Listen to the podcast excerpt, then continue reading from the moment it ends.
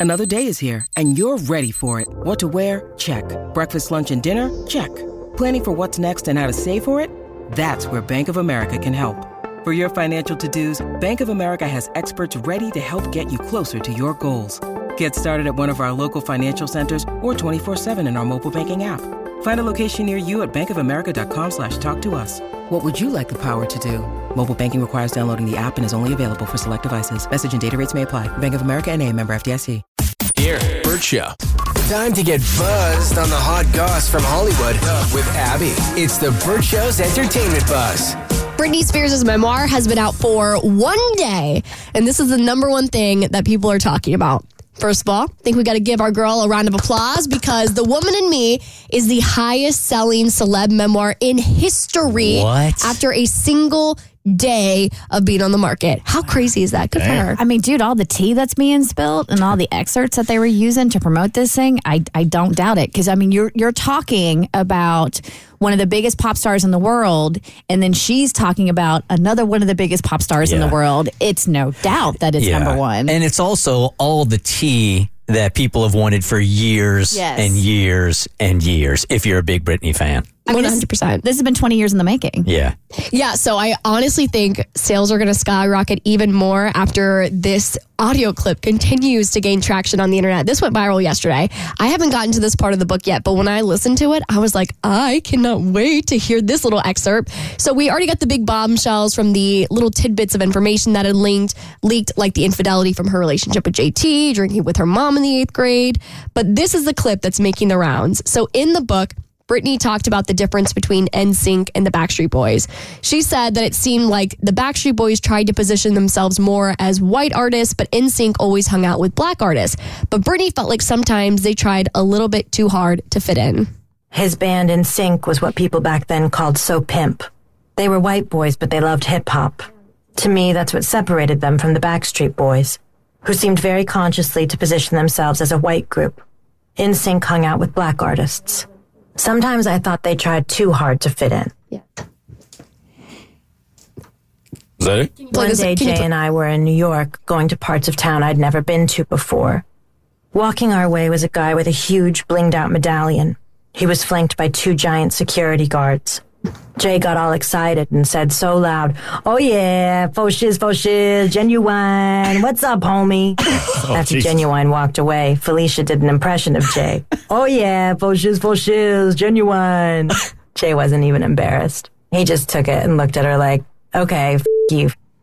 Isn't that insane? Jay is Justin. Is, Yes. is that what's Okay. happening? Yeah, he was. Oh. Yeah, she's accusing Justin of using black speak when he was around black artists. Ah, That wouldn't okay. surprise me. It's yeah. not shocking. Wouldn't So surprise cringy. it's ve- yeah, but hearing Michelle Williams do that though. He- And, and you guys were asking in studio what the connection is between Michelle Williams, who's a big old uh, actress. I mean, She's huge. I think award winning even. What is the connection there? Do you know? We don't know. We don't know. We do know that Michelle has stood up for Britney. So when the news came out that Michelle was going to do the audiobook, she's like, listen, I've always been on Britney's side. So it could just be that they made the rounds for wanting a, an actress, maybe somebody who would be able to portray these kinds of audiobook clips in a very in, in a very unique way. They would be able to take their own spin on it. So and maybe Michelle was like, you know what? I, I love Britney and I've always been a fan. She was a star in the 90s, so I think it makes a little bit of sense, but I think um, it's it's still a little bit random. Well, for sure. yeah. yeah, it's still coming out of left field.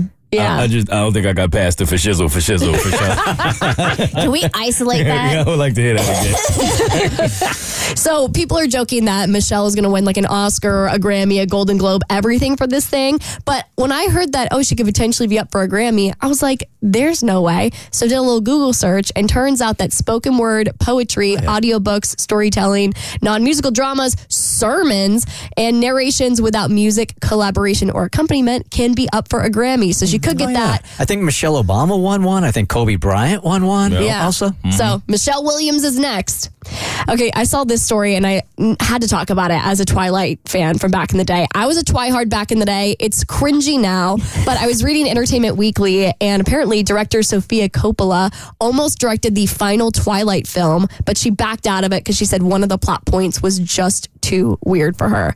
So there's a plot point in the final installment of Twilight where 17 year old Jacob, who is a werewolf played by, by Taylor Lautner, imprints on the protagonist's newborn baby, basically saying that we are going to be soulmates. So she said, We had one meeting, it never went anywhere. I thought the whole imprinting thing with the werewolf was weird. The baby, uh-uh, not for me. But part of the earlier Twilight could be done in an interesting way. I thought it'd be fun to do a teen vampire romance, but the last one um, gets really far out there. So it was a no from her. Okay, moms will really feel this one. Paris Hilton is coming after trolls who roasted her eight month old in the comments of a photo. She posted a picture of her with her baby, and people thought her baby's head was just too big. So they posted mm. comments roasting the kid, and she came out on Instagram and was basically just like, let us live our life in peace. It's hard enough living in the spotlight, but leave my kid alone. Yeah, I mean, shame on you. I mean, come on. You can think it, you just can't write it. Exactly. Are we at a point now where if you post your baby, you have to accept that that No. just might. Yeah. Okay, I- we had to Because I on thought, that. I thought about that, right? uh-huh. And I have chosen to share my child on social media. And um, you can say whatever you want about me, but the minute you say something about my kid, I am coming after you. Not fair. Not like, fair. I, I get we we we expose ourselves, so you're going to be exposing yourself to like a slew of hate and nasty comments, and it, it's just it's par for the course. It's part of the social media game, especially if you are of any sort of celebrity like Paris Hilton. But you do that, you deserve to get called out. It's not fair. Your kid is flawless, so you're not going to get heat. Paris Hilton's kid looks like it's the baby in Big Boss. that baby boss. That boss baby. you ever see that movie? I have not, but I have seen the photos of the, ba- So of it's the not- movie. It's not a fair comparison. For more stories, head to thebertshow.com. Quick e-buzz. Here, Bert Show.